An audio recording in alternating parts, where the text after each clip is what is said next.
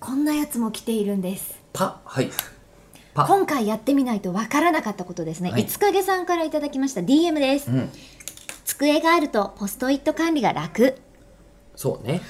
今回はねあーえー11月4日に行いました東京電機大学さん、えー朝日祭に招いていただいての本格雑談「口を開くが」うん会場が変わったので、うん大学の大きな講義室っていうんですかね、あのホールの中だったので、居並ぶ皆さんたちが本当に超高生のようにそうねビシッと、えー机のところに所狭しと座ってうんいらっしゃったんですけどいつもイマジンスタジオだとどうしてもねあのーポストイットは渡すからあとは頑張ってみんなで書いてみたいな システムにどうしてもなっちゃってるのでうん場所が変わってみたことで言ってもらえるとありがたいですね。っていうのいいなと思ったんですけど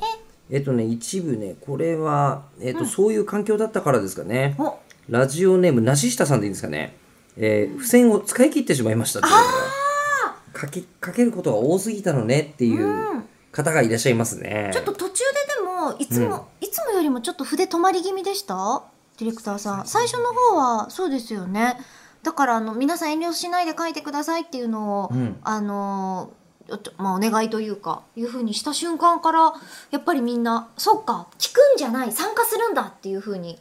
なんとなく皆さんの意識が変わったのかなっていうも意し識くはいつも来てくださってる方は、あの初め僕と中村さんが15分ぐらい一生懸命喋ってるんですけど、あの部分一生懸命喋っててもあいつら中身ねえしなって思っ てセーブしてんじゃないかなっていう気がするんですよね。エンジン先かかっ生がたの瞬間からね先生がここからいいことを言うのに、うんえーまあ、使っこちゃうの人たちはもう別にいいだ ろうと、えーだって今確日かにそこの15分間で何喋ったかほぼ覚えてないです私はナチュラル山賊っていう言葉をナチュラル山賊えその何ナチュラルローソンみたいな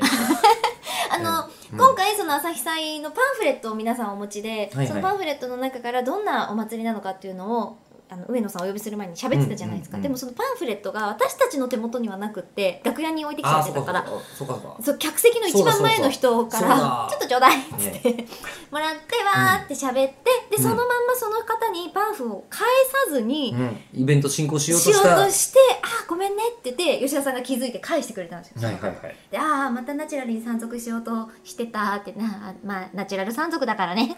え言ったんでしたっけ言ったんです僕自分のあで 発自言分わ私が言いまナしたチュラル山賊って言ったら、あそれでナチュラルローソンみたいなやつがを今登場したわけですか、はいあっていうーことも実はありましたこのイベントこんなに情報量バーって出しててしかも自分でこんなバーっと喋ってるのに、なんでこんな覚えてないんですかねそこが不思議ですよね、はい私の覚え方も大概浅いし、うんなんか間違ってることとかもあるんですけど覚えてないってことはないですもんやっぱり僕覚えてないこと多いん今で度すよそねれをこう解明できる 心電図のせいいやいや急にバ